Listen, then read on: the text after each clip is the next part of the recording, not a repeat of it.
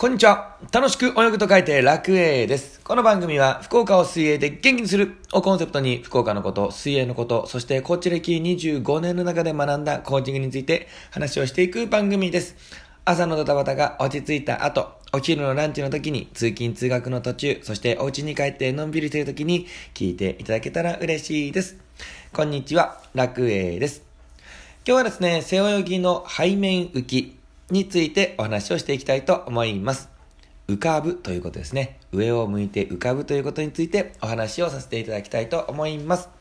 それでは本題に行く前に、この番組、昼から水泳の話ですが、この番組はですね、水泳初心者の方、または水泳を始めてみたいなという方に、言葉を通して、あなたの頭の中にイメージをつきやすい状態にして、陸上でもね、できる練習方法をお伝えして、プールで実際に泳いでもらおうというような番組となっております。ぜひ聴いていただき、いいねって思っていただけたら、フォローといいねボタンを押していただけたらなと思います。よろしくお願いいたします。それでは、本題に戻りましょう。今日は背泳ぎの背面浮きについてお話です。背泳ぎはですね、クロール、平泳ぎ、バタフライと違って下を向く泳ぎではなく上を向く泳ぎとなっています。上を向いた時に一番嫌なのが顔に水がかかること。または、えーと、顔が水にかかるようになって沈んでってしまうこと。これが嫌ですよね。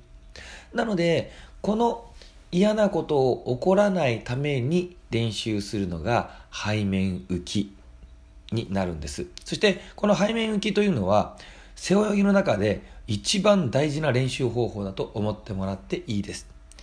姿勢が安定しないとその後行う足の動き、そして手の動きはうまくいきません。抵抗が大きくなってしまったりしてバランスを崩したりすることにもなりますのでこの背面浮きまずは覚えるようにしてってください。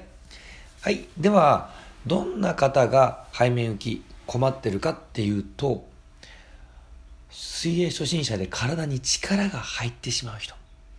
体に力が入ってしまうと、体がですね、丸々、または縮まる いう形になってしまいます。つまり、どんな、もっとわかりやすく言うと、耳が水から出てしまってお腹を見るような感じになってしまうと、体が沈みやすくなってきてしまいます。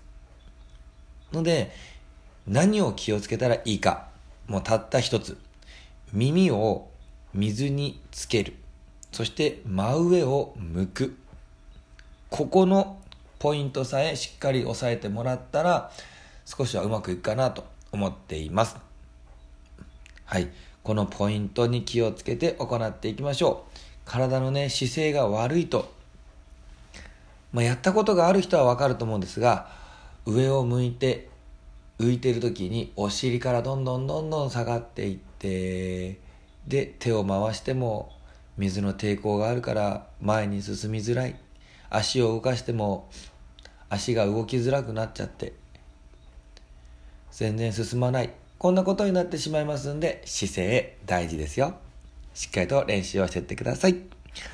はい。では、どんな練習方法をするかは、また明日の放送で説明をしていきたいと思います。背浮きについて大事だなって思ってもらえたら今日の番組は OK。さあ、ラジオを聴いていただきありがとうございました。ラジオを聴いていいねって思っていただけたら、ぜひフォローといいねボタンを押していただけたら嬉しいです。それでは僕も今日、笑顔でワクワク最高の一日を過ごしていきたいと思います。